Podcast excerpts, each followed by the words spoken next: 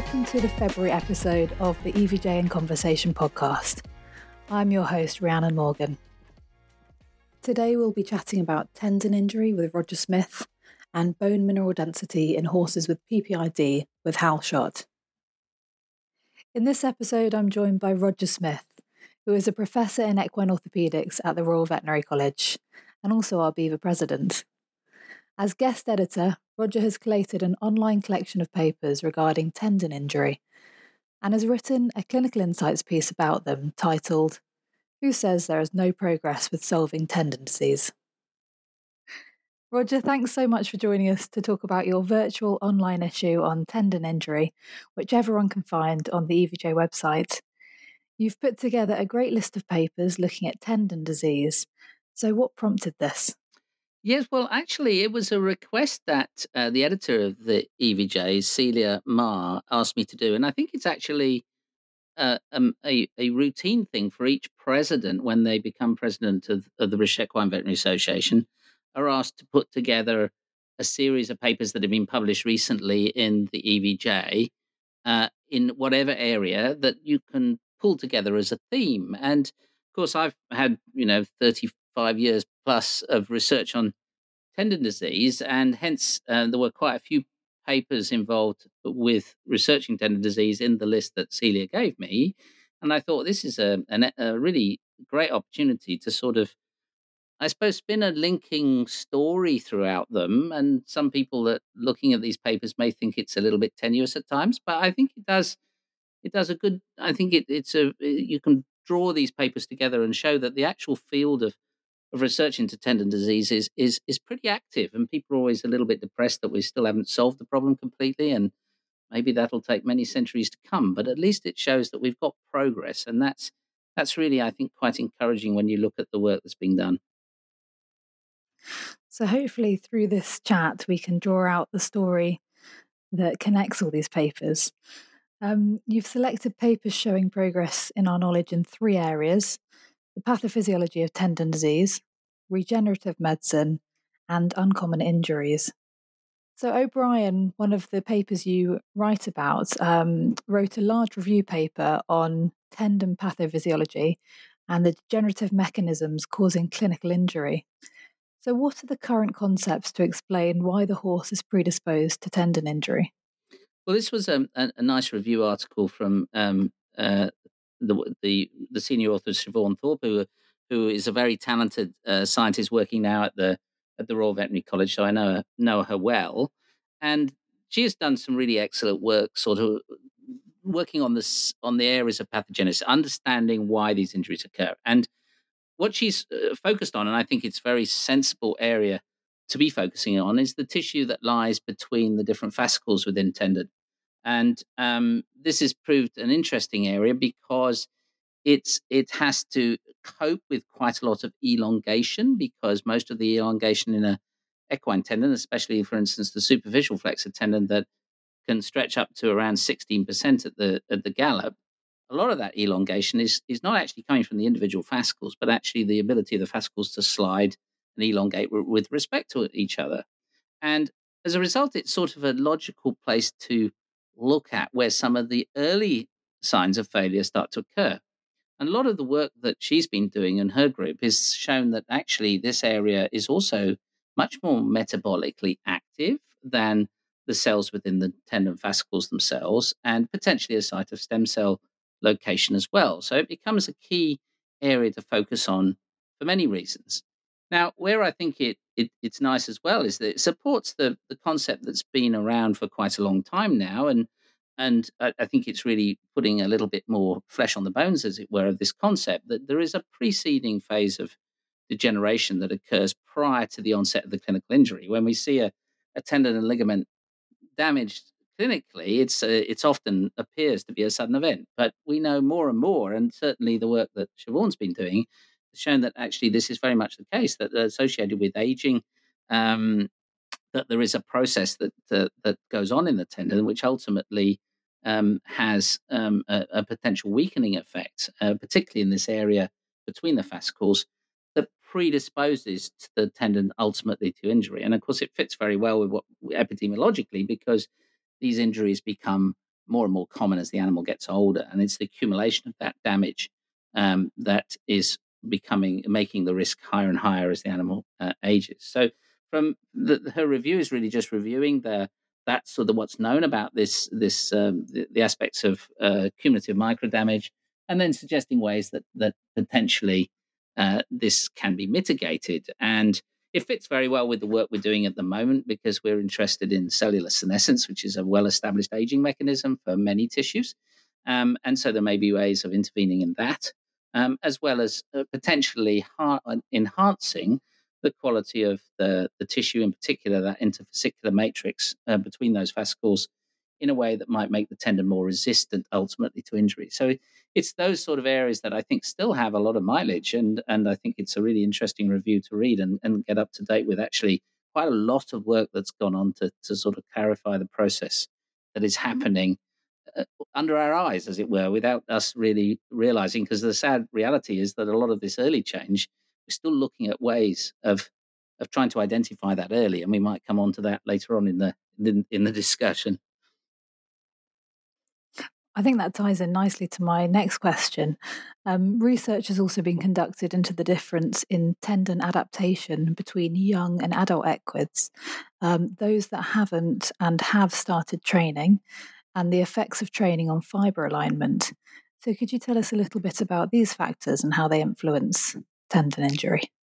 Yeah, so as it, you're right, it's sort of um, it's going from the sort of molecular side that we've just been discussing to more the sort of not necessarily gross, but certainly on a larger scale, that, that the the fiber alignment that we see in tendon. And the reason for that is because we have we do have a technique that allows us to um, look um, at those larger order structures. So we're not talking about the fascicles I was talking about earlier on because they're much smaller than this, but it's the it's the larger fibers, as it were, the groups of fascicles that are bound together in a tendon, which we can assess their organization um, through the uh, through the use of ultrasound tissue characterization.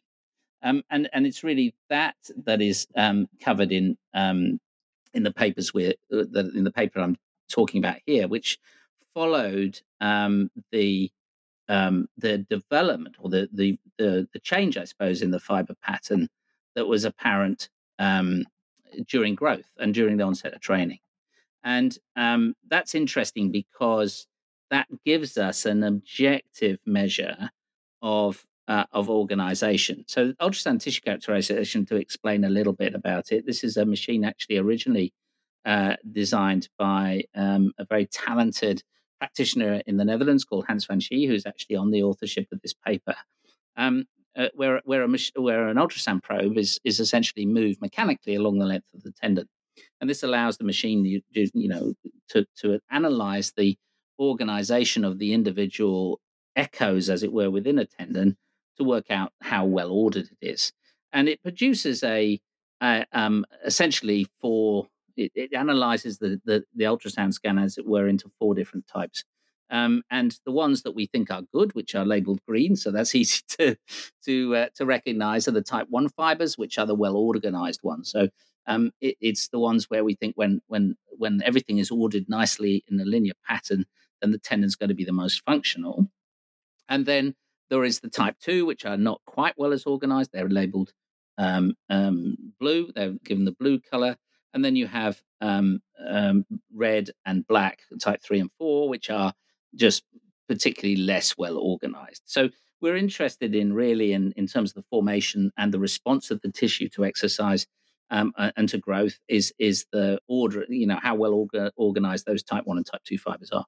And this paper is uh, is interesting in the way that it's documenting some changes. I don't think they're necessarily um, dramatic, but you wouldn't expect that to be uh, during early race training um, because if everything went horribly wrong within the phase of this um, period, which I think, if I remember rightly, was um, was uh, over, I think, three months or so. So it's not a long period, but it was with the onset of training.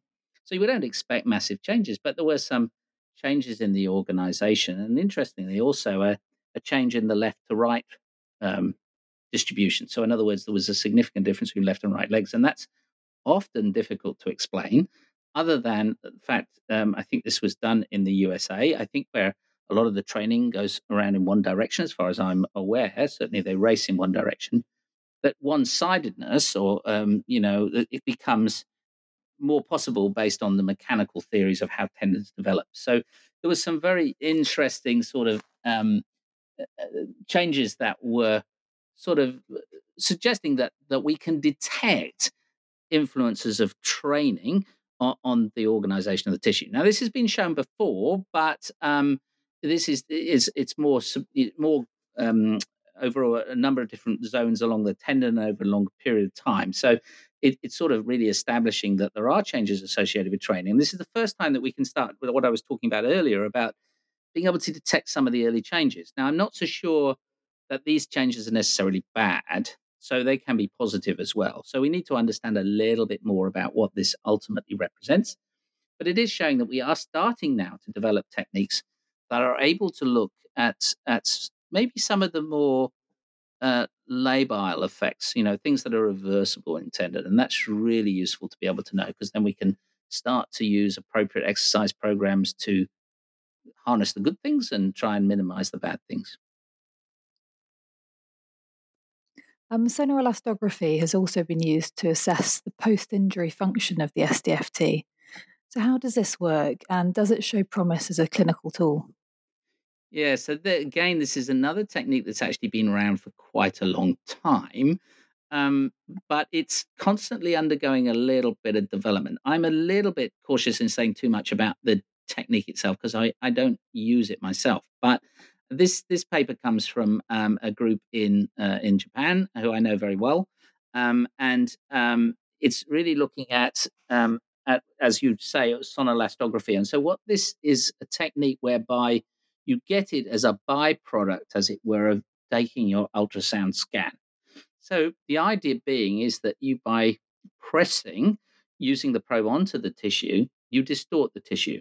And because ultrasound is very good, as you know, from measuring blood flow and stuff like that, it can measure movement as well. But and and so it can calculate from the distortion of the tissues associated with that pressure um, a, a, mechanical property, shall we say, uh, of the uh, of, of, the tendon. So you can imagine in this in the in the paper itself, um, this is uh, Tamura et al. That um, it it uh, talks about stiffness. In other words, it's how resistant the tissue is. Now, the problems about this have been um, largely on the based on the fact that you are assessing a physical parameter, but it's not necessarily the one we that we need for a tendon to be um, metabolic, not, not metabolic, energetically efficient in storing energy and also being uh, a parameter that we want to look at during recovery from, uh, from injury um, that's relevant to the function and the, and the outcome of the case. So it is always going to be a little bit of a surrogate uh, marker. Um, but this paper really just looked at how this changed over time, and and I think it's it's just showing the the ability of this uh, of this technique to monitor in a different way the healing process after injury.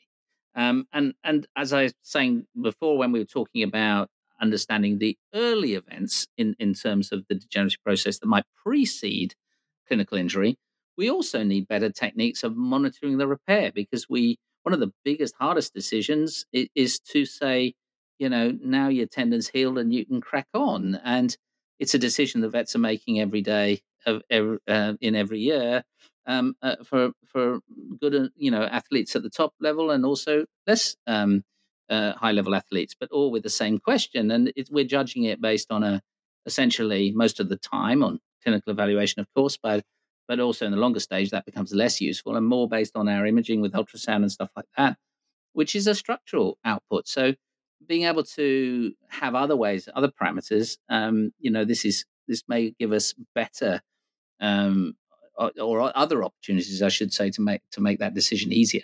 I, don't think we're there with sonoelastography, in my opinion, at this stage, but this is the first step in understanding it a little bit more, laying out what what we can expect to see over time, um, and and therefore being able to accumulate then clinical data. And this is where the clinical research becomes really useful because this ultimately needs to be uh, evaluated. I mean, this is used in, in natural occurring injuries, but over time and experience, how useful it ultimately is. So, talking again about early detection of tendon injury, You've written a bit about molecular markers and how they've been investigated as potential predictors of tendon injury. So, do you see these becoming clinically useful and available? Um, and what exactly has been looked at? Yeah, so I, I probably should start my answer to this, or preface my answer to this question with a, a sort of confession of a conflict of interest here, but only not because of uh, financial reasons, but because I've spent 30 odd years trying to develop a, a, a, molecular marker for detecting tendon disease that started during my PhD in the sort of early to mid 90s. Um, and um, a lot of that time, uh, I was working alongside um, the, at least the um, the first and senior author of this particular paper. So this is Ekman et al. Um, working with a lab, very a talented professor in Sweden, Professor Dick Heinegard, who helped me a lot during my PhD. And um, Stina Ekman, who's the first author here, is, um, uh, has also been uh, working tirelessly at developing uh, markers, often w- with the same protein in mind, which is cartilage oligomeric matrix protein, mainly because it's it's quite easily released with a variety of physiological and pathological conditions because it's not well bound within the tissue. It's also present in both tendon and cartilage. And I think a lot of the, the, the results from this particular study uh, potentially reflect more related to joint disease than than tendon. But that's not surprising because, as I say, the the um, the uh, protein is in both. And what's really nice of this paper is is something that uh, I was have also worked on with this particular protein is looking at neoepitopes. And what these are is when a when a tissue is damaged for whatever reason, um, usually it activates um, uh, enzymes which then cleave the proteins at particular sites depending on the enzyme. So the cleavage sites become quite consistent as a, and an indication frequently, but not always, uh, of disease. At least when you choose the right cleavage uh, sites. Now, this reveals different epitopes, which are binding sites for antibodies, um, that are not visible when the when the protein is is intact. So the idea being is that you can generate an antibody assay, which allows you to very specifically um, uh, assay, as it were, the the um, uh, the amount of the the damaged protein, as it were. Now, this makes it a lot more specific to injury, and this is really over over uh, overcomes the big hurdle about measuring protein uh, markers in in body fluids like blood and synovial fluid because you get an overlap with normal because there's a normal remodeling process for many tissues. Tendon is a little bit better because often the remodeling process is pretty minimal uh, in in adult animals, but nevertheless there is that overlap, and so this potentially can be used to be more specific. and And I think this study was was interesting in the way because it starts to document how again how what's happening in the real live situation with an animal which is trained, uh, for instance, because you've got to differentiate training from from uh, from pathology and uh, and also the effects of time of of taking samples because you can also have a circadian rhythm relating to these to these uh, release of these particular proteins. So, for that reason, it was it, it's quite comprehensive in looking at a lot of these uh, different things. And what's what's really interesting about it is that training seemed to induce a decrease, but that was probably a, a, um, a washout uh, effects um, um, um, after. So once that you uh, exercise, you sort of wash out all the all the um, epitopes, which then return to normal after the exercise has finished. Um, but there were no specific alterations with respect to age, so it's maybe not so good for an age-related process, but it's probably quite specific to damage. Um, and then they did see that with acute disease, there was actually um, a uh, um, acute uh, joint disease, that is, um, rather than tendon disease, there was significant rises. So, suggesting that yes, it can predict injury. Whether this is useful for predicting tendon disease is another matter, and it may be the fact that we need to be able to differentiate those two in other ways. And the, in other words, the molecular marker becomes a, a sort of screening process, and when the levels are high, you then say, right, well, well, now we need to look for what the problem is, uh, why these levels are high. So I think it's setting the scene quite nicely about what is potentially possible um, with these markers in the future, as not just monitoring tendon disease, but also uh, joint disease as well. So potential use, but there's nothing clinically available at the moment. There's yeah, so that's a good question. so in, in terms of commercially, in other words, an assay that you can buy or you, and you can uh, submit a sample to a lab to do? No, there isn't at the moment. There are plenty of assays that have been out there for looking at joint disease in humans, but they're not potentially uh, routinely used. But I think the, there are nevertheless lots of studies which shows assays would be useful clinically. It's just the costs, I think, certainly within the equine field, of developing an assay that's well validated, well um, monitored for quality control over time, that makes um, these assays uh, quite expensive to develop. So, and, and for a small market like the horse, especially many of these assays are, are, are can be often specific for the horse. Um, then of course the markets aren't high enough. Now, I think, however, having said that, I think um, um, you know we we all look probably pretty negatively at the COVID pandemic, but one thing it has taught us a lot about is lateral flow tests, and I think that technology is becoming very well developed and very practical for horse side tests. So I think you know we already have the the StableLab test for SAA, for instance, and and um, and and so it's very easy to then develop um, assays for these particular markers in that sort of using that sort of platform. So I think there's great prospects of actually these still becoming available. And but the biggest challenge then, of course, once they're available, is being able to understand when they are most useful to be used. But I think it does provide us an additional, as again, you know, an additional, you know, method to to consider use. Certainly for, you know, in in longitudinal studies on racehorses, for instance, where you're taking blood samples reasonably regularly, um, you know, I, I, I, still feel that there's there's mileage in in that. It's just we need to have the platform, the commercial platforms out there, and the appropriate assays, validated quality control, and all that sort of stuff. So there's still quite a lot of work to be done. But I think this paper does show what what how these markers are are starting to yield, I suppose, clinically relevant information. Okay, so watch the space. Yeah. Um, moving on to regenerative medicine, where are we at with the use of stem cells in tendon injury? Are they being promoted over other therapies? What kind of lesions are they indicated for? And how would you advise that they're used? Yeah, so there's an awful lot of work that's been done. I mean, I've been involved in the field for, for 20 years now since we since we did the first horse. Um, and there is, as always, with these new fields, is that you start off thinking that it's fairly simple and then realizing it's a lot more complex. So we probably, you know, we've made, made a lot of advances, a lot of data out there now to to to give us an indication of where they may or may not be useful.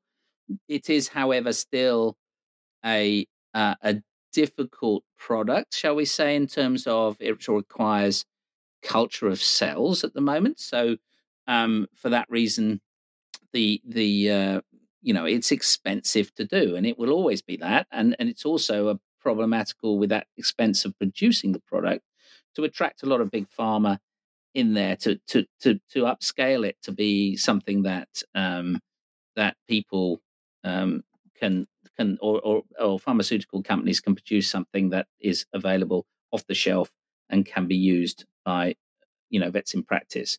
So I think there are some real technical limitations in terms of where we're at in terms of whether they work or not. I you know, and I probably people will say I'm biased, but it's over the years. I wouldn't say I'm, you know, a stem cell person for everything. Certainly not. In fact, we've probably restricted what we've used stem cells for clinically over the years rather than expanded it, which might come as a surprise for a lot of people. Um, because out there, you t- tend to get the impression that people are using it for everything. Um, the for me that I think the strongest evidence is still for soft tissue repair. So I think and injected locally. I think I still have some issues with remote delivery where cells end up in the lesion through the blood system. I think the one of the papers is is describing the way at which it can be targeted through the arterial delivery, and I think that's really makes a lot of sense because if you inject it onto the venous side, uh, the cell's going to end up in the lungs but so I think there, there are. This is one of the reasons I chose that paper was to to try and illustrate some of the other ways at which they can be delivered. So I think soft tissue healing, yes. I, I think there are obviously products out there in terms of of um, you know for other uh, musculoskeletal diseases such as joint disease. I think the message is a little less strong for those. Um, And we don't have for either really the top level of evidence base, but that's very hard to do in the veterinary field. I think we do have to look to uh, the other fields, for instance, uh, even laboratory animal research, but also particularly the human side. The trouble with the stem cell side and the human side is it's still very much at a fledgling stage. Um, the the clinical trials for the cells alone uh, are not, you know, they're not out there yet. There are a number of studies for the orthobiologics, so the other products out there, um, and they're again are still a little bit of a mixed picture, but some benefits, but but not, you know, it's it's not a miracle cure. And I think that's probably true. I mean, I think there are. I still think when we talk, when I talk to owners and, and vets about the effectiveness of regenerative medicine in tendon repair, you know, it's it's not. There's still the most important thing is to manage the case correctly in terms of accurate diagnosis, early uh, anti-inflammatory approaches, and then a control rehab program, and that is still the most important. But I think the stem cells and some of these newer treatments do have the potential to enhance the repair. And I think that's where I think they still have value. Um, the paper that that that was uh, that I chose was related to sort of the next phase of development was the one talking about uh, extracellular vesicles, and this is sort of I think the next the, the next game changer, at least for the practitioner, is going to be a lot more practical because I know that people don't like taking bone marrow and, and sending the cells off, uh, bone marrow off for culture and then getting the cells back and injecting them out of ultrasound guides. It all comes across a bit of a fag, although I would argue that, well, if you're going to do it properly, that's that's what it takes. But the the the advantage of this next phase is actually okay. We're going to say we know these cells are capable of interacting with white cell populations and modulating inflammation and things like that, and that's where whereby they produce the benefit. That's pretty robustly shown in multiple studies, cross species, including the horse. So, can we take the factors that those stem cells produce and use that instead of having to culture the cells and all the problems of shipping live cells, injecting them alive, and all that sort of stuff? And that really makes a lot of sense because then you can take what as Frank Barry has, has coined a sort of cell cell inspired therapy rather than the cells themselves. And I think the you know this is one of the early papers showing showing the potential of recovering these extracellular vesicles. The trouble is at the moment is that they have can have positive and negative effects. So being able to uh, select the right ones and potentially sort them there that's technology that's still in the wings. But I think it does just show that the, this this uh, there are new developments in this area, which is the next going to be the next or make it practical for use um, uh, of treating uh, tendon injuries in the future, which is probably not going to need cells, but we're going to get a uh, get the, the, the factors that they secrete.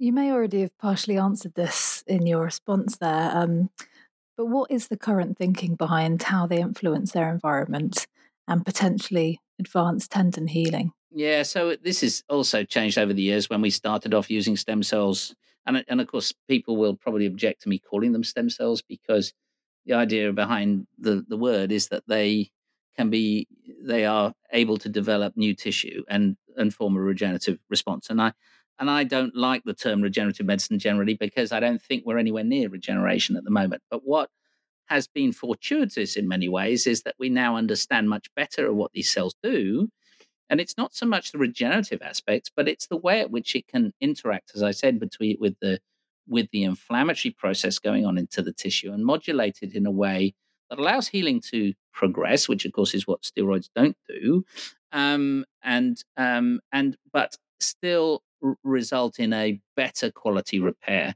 through the modulation of that inflammation. And I think the evidence for that is very very strong, and I think therefore it gives us um, I think that's why these agents can have an effect, um, but it has an effect in that way rather than a regenerative uh, way. Um, and, you know, that's really where I think they still have a benefit, but we shouldn't be expecting true regeneration. You've also included a section on less common injuries, um, including those of the distal sesamoidian ligaments.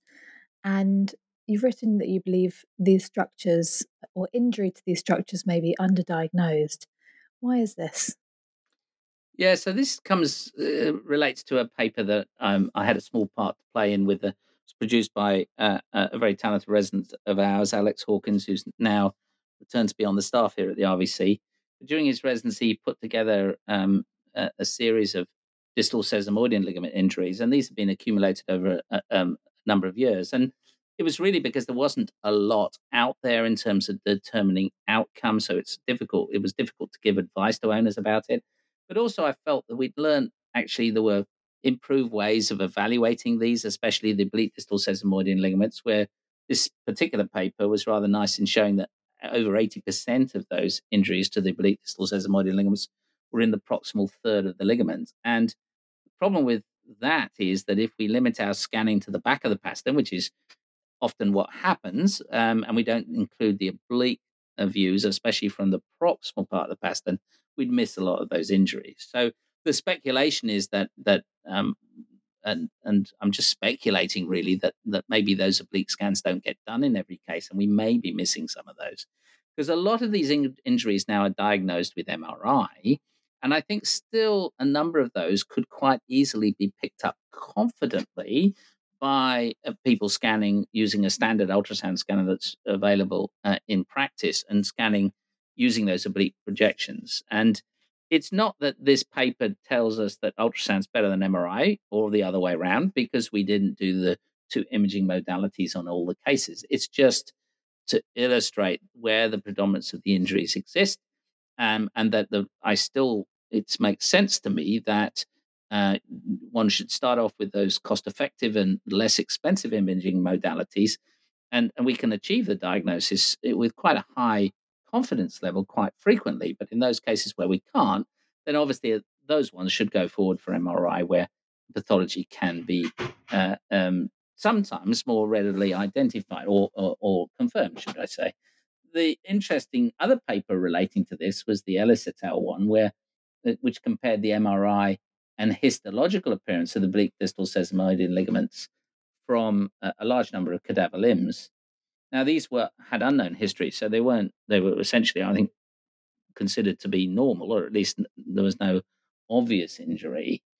And they had a, a frequency, uh, which I thought was remarkably high, of around twenty five percent, have an evidence based on their histological scoring.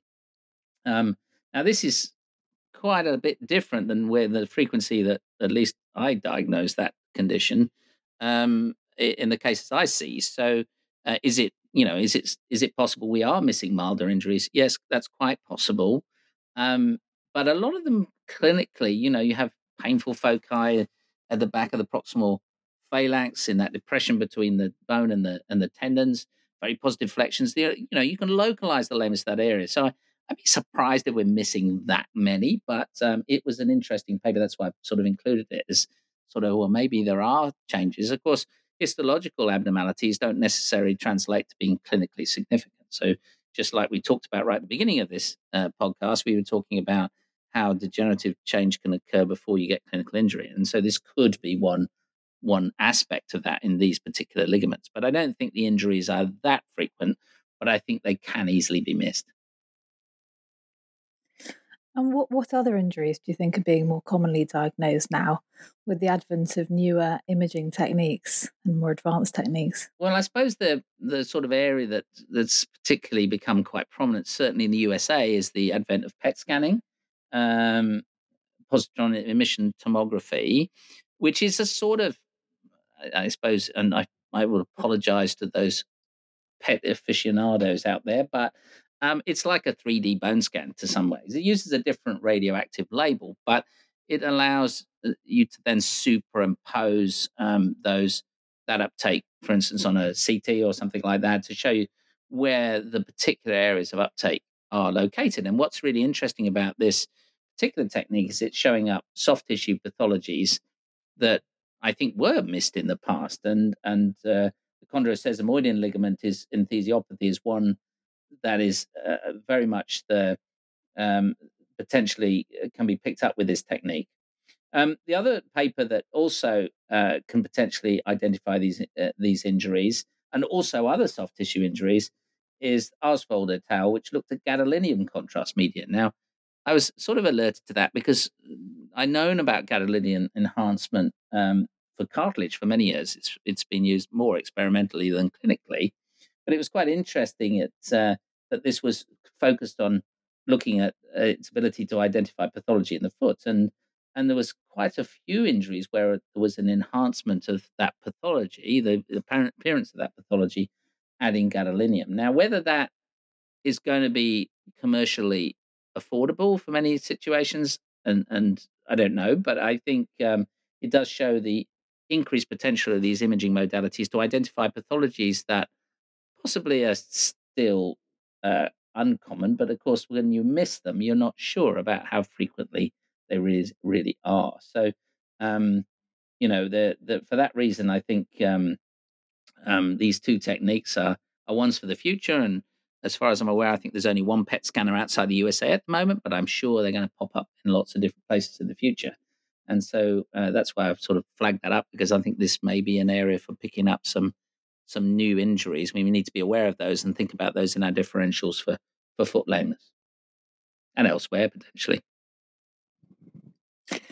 So, what would you your overall take home message? Um, it's probably quite hard to pick one from all this research, um, but what would your overall take home message? Yeah, well, I suppose those listening. Yeah, I, I, suppose the message I wanted to get across really is that you know there's an. I mean, if you look at the plethora of, you know, I've only selected a group of these papers. there was others that are covered, and I apologise for those authors that didn't have those included, but I wanted to fit them into these themes. So it's not that they're less good; it's just they didn't fit with the themes I'd identified. But this is a you know a, a, massive body of work that's that's taking place across the world within the equine. I mean, these are all equine focused for the most part, and and I think it we we punch above our weight a lot of the time in what what we're investigating, and a lot of, I mean, I've been involved in in research for a long time, and I know that um, you know that that when I meet clinicians and also human clinicians and and also researchers that you know the, the horse is is definitely has a place as a as a model of human disease. And and so it's all this this body of work that's being done in the horse that will ultimately i'm sure lead to improved understanding and therefore of, of the mechanisms of disease and therefore being able to develop preventative strategies which i still think are,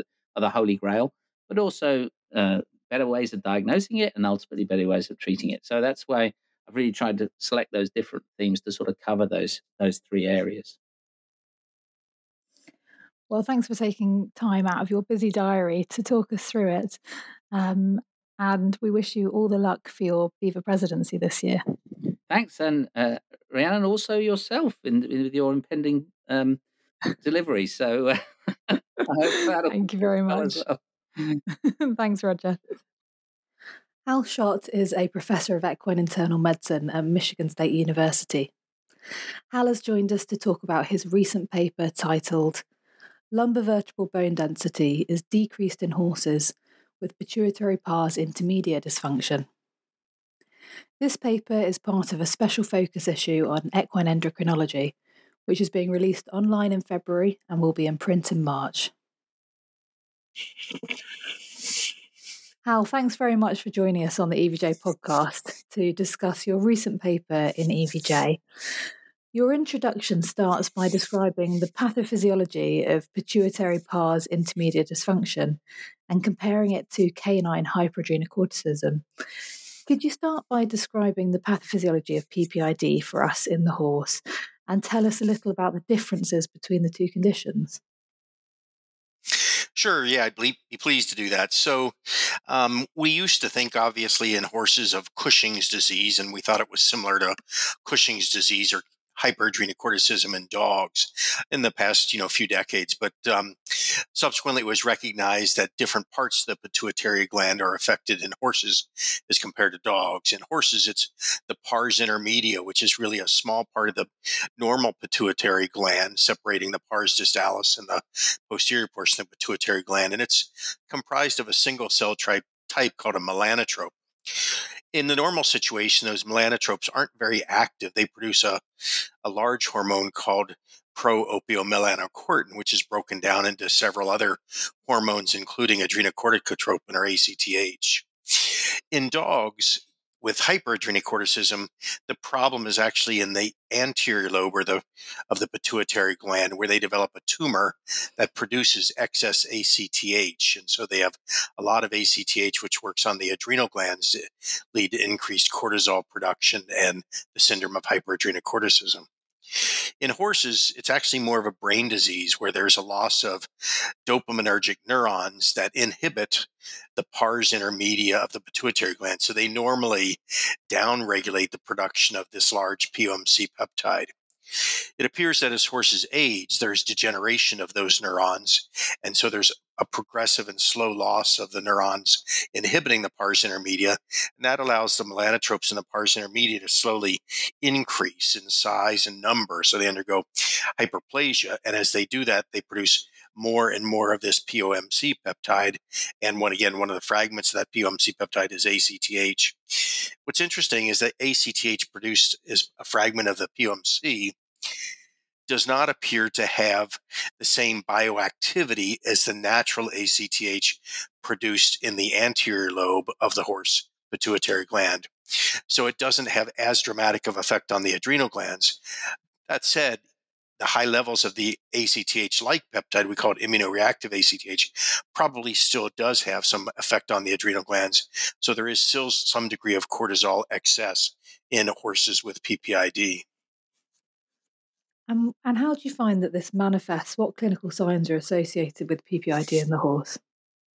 I think most people recognize that the classic sign for PPID, or you know what we call again used to call equine Cushing's disease, is the long shaggy hair coat that fails to shed, and that hair coat uh, seems to be associated with uh, the peptides and the POMC family, but we don't really understand the mechanism. We know that the hair follicles are staying in the growth phase called anagen instead of turning off. And so the hair just continues to slowly, slowly grow, but the specific cause of that is unknown. And so that's a different sign clearly than what we see with canine hyperadrenocorticism. The other things we'll see is loss of muscle mass. We'll see some um, increased urination and uh, in drinking or PUPD in some of the animals. We'll see some abnormal sweating, either excessive sweating or a decrease in sweating. Some of the horses also will have um, develop uh, wounds that don't heal so well or chronic infections. And then the really the most devastating clinical sign that we have to work deal with with PPID is whether horses develop laminitis. Depending on the series of cases that have been studied, somewhere between 30 and 80% of the horses in the case series will have some signs of laminitis. We now recognize that that laminitis is probably more driven by insulin dysregulation, but it can be sort of a concurrent endocrinopathy with PPID. And we believe that getting the PPID under control with treatment may attenuate the severity and decrease the uh, f- frequency of relapses of laminitis in horses that do have PPID combined with laminitis.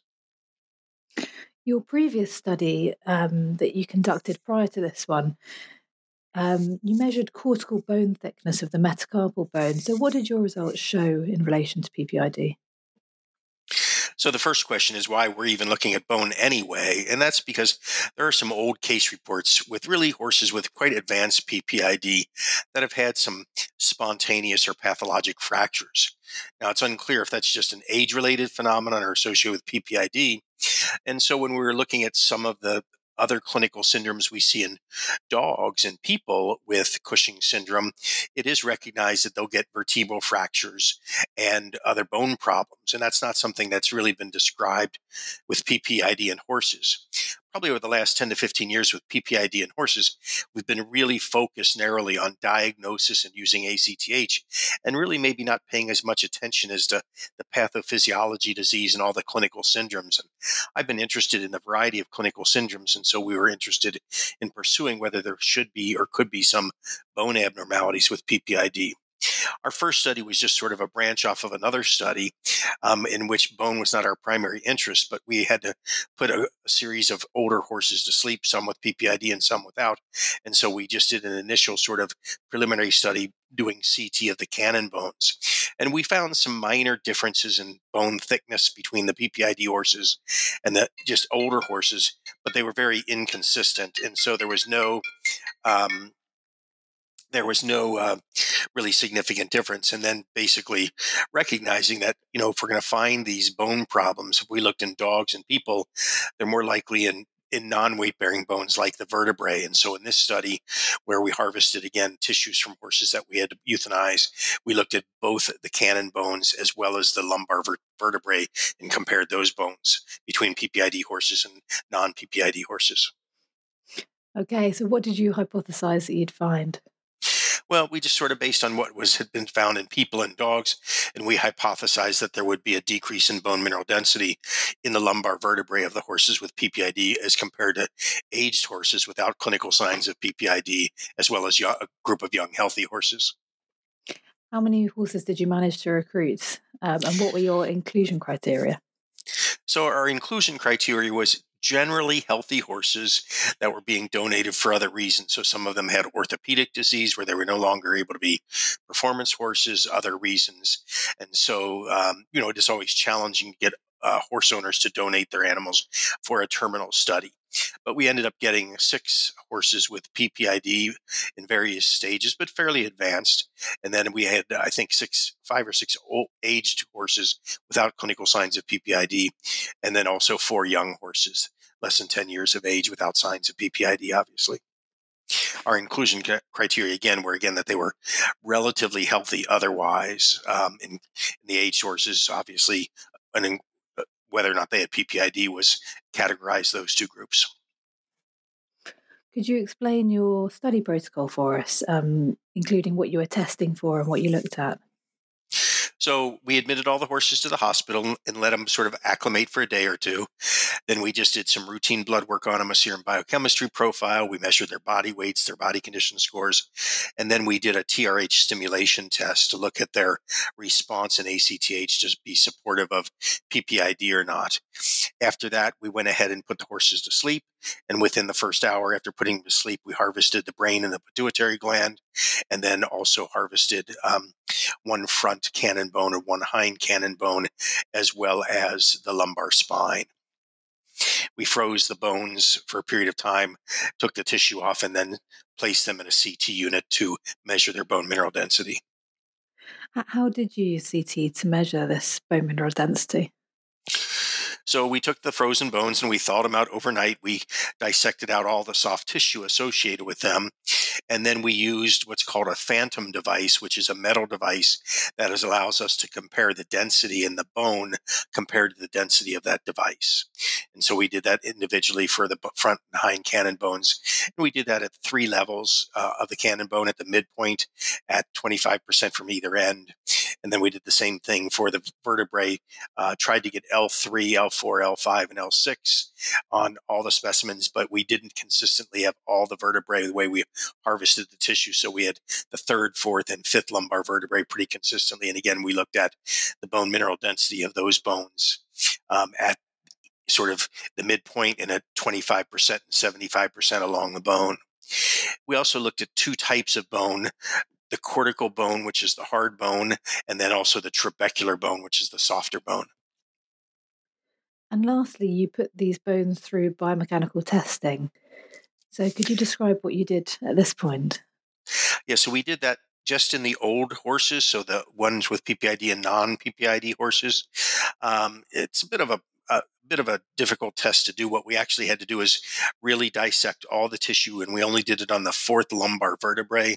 We had to take off uh, the lateral uh, process as well as dorsal process, and and then put it into this sort of cup uh, with a hard foam to sort of seal it in there, and then basically just put it into a machine that progressively put more force on it until the bone was disrupted. So we could see it force a fracture. We could see the change in the bone. That's maybe it. it we did that because that's a test that was available to us. It may not be the best test really to actually assess bone mineral density or bone strength. It was just one of the methodologies that was available to us. So you ended up with three cohorts your PPID positive cohort, and then your young and old PPID negative cohorts. What were the main differences between samples obtained from each of these? Yeah, so our hypothesis was actually supported in that we did find about a 25% to 30% decrease in bone mineral density of both the cortical and the trabecular bone in the aged horses with PPID as compared to the aged horses without PPID and the young horses. And it was very uh, curious because that was very similar to a findings in a paper that they uh, had done in dogs, also using CT analysis for bone mineral density, and they found about a similar decrease in the percentage of bone mineral density in the canine vert- vertebrae uh, as well, in the in the ones with hyperadrenocorticism.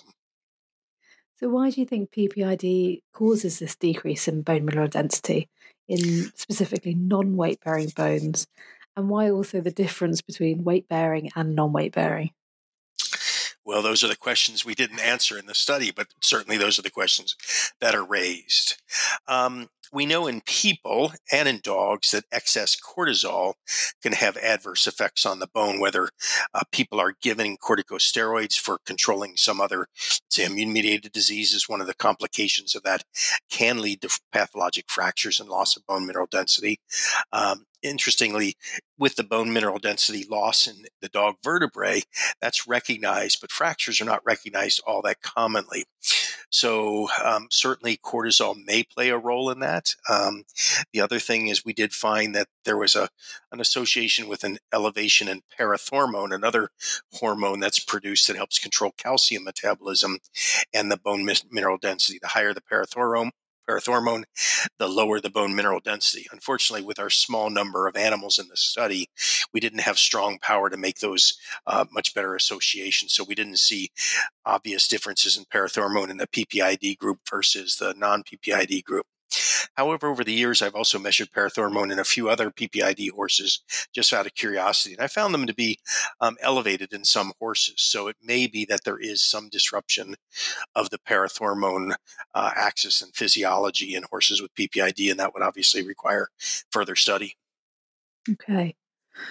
There weren't any differences in factors with your biomechanical testing, such as force at fracture or strain um, of the fourth lumbar vertebrae in the three different cohorts, but you did find a reduced bone mineral density in the PPID positive group. So, how can you explain this discrepancy? Well, there's going to be a number of factors that could contribute to whether or not a bone fractures or not. Bone mineral density is just one of those. So, it would have told a nicer story if we would have found that the force of fracture was less in the horses with PPID, but we did not find that. Again, we had a limited by the small numbers of, of uh, bones that we tested. And again, those biomechanical factors, there are other things that could be done. We could have potentially taken the bones and ashed them to look at their total mineral. We unfortunately did not do that in this study.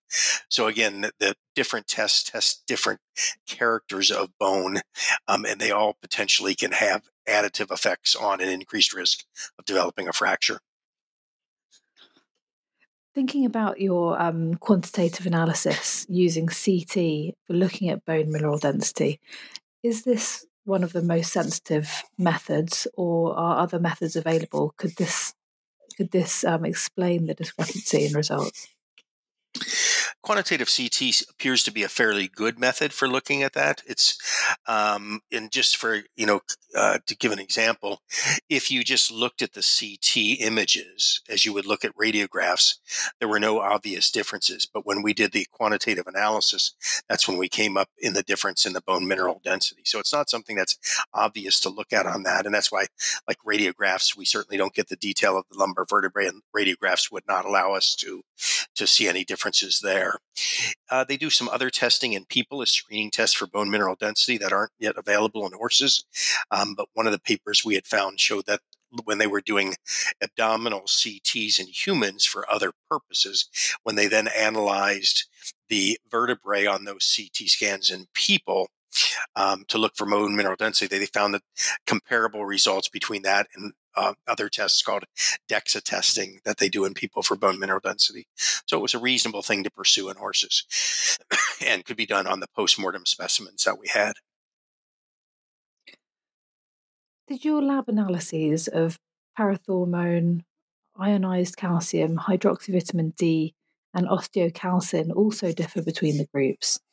And how do these results reflect the pathophysiology of the decreased bone mineral density? Yeah. So that was something we did after the fact when we found that there was a difference in the bone mineral density. We had, leftover blood samples from when we did our TRH stimulation tests. And unfortunately, there was quite a bit of variation in all three groups of horses there. And because of the variation, there weren't significant differences in those values between the groups. The only thing that we did find, as I mentioned, is that parathormone tended to be higher in the PPID horses that had the greater uh, greatest deficit in bone mineral density. So there was a, a significant negative correlation between the parathormone concentration and the bone mineral density. Again, we would need a larger number of all those uh, groups of horses to really look at that more critically. Were, were there any other mechanisms other than PPID in this group of horses that could have explained the lower bone mineral density you found in the PPID horses? Well, certainly age is a factor. We know that osteoporosis is a problem as people age, increasing the risk of fracture. That would be independent potentially of endocrine diseases. And that's one of the reasons we specifically had a control group of aged horses that did not have clinical evidence or uh, supportive endocrine tests for PPID. So that provides some degree of support that PPID could be one of the mechanisms, but it doesn't fully exclude other mechanisms that we did not explore. Do you foresee any changes in your clinical practices um, for PPID positive horses with this research? And are you intending to investigate the area any further? Um, this was sort of a side project of another project we were doing on PPID, looking at some of the changes in the actual brain itself and the pituitary gland. So it's not something that we're probably going to continue to follow along because it would take a larger cohort of horses to look at some of those things. Um, I guess in terms of clinical practice, there's not a whole lot we could do to potentially reverse changes in bone mineral density in the PPID horses. But I, I, guess one of my goals of my career has been to further define some of the clinical syndromes we see in association with PPID, all the different clinical signs, again, being different somewhat than small animal hyperadrenocorticism. So years ago, our laboratory was the one that showed that the hair follicle stayed in persistent growth or anagen, and that would explain the hypertrichosis. Um, at this point, you know, again, looking at different syndromes and trying to understand them better is one of our goals. We're probably not going to pursue any further bone testing, but we may look at parathormone more in horses with PPID. Okay, and how? What's your take-home message for clinicians listening?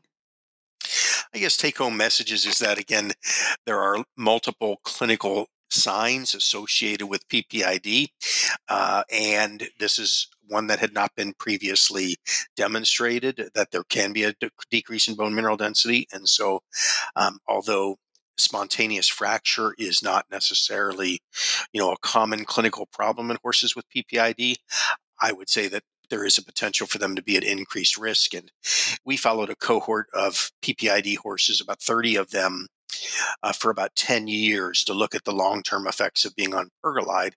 And actually, one of those horses did end up having a, a spontaneous fracture when it slipped on the ice. But again, it could have been slipping on the ice. So, I guess that we would think of all old horses perhaps at risk of having a catastrophic fracture, and PPID might increase that risk slightly. Okay, well, thanks very much for your time in explaining the research to us today. Um, that was really interesting to listen to. Thank you. Appreciate it. Thank you, Hal. Yep. Thanks again for listening, and please join us for the April episode of the EVJ in Conversation podcast, in which we'll talk through the BEVA primary care guidelines on PPID with Nicola Menzies Gow.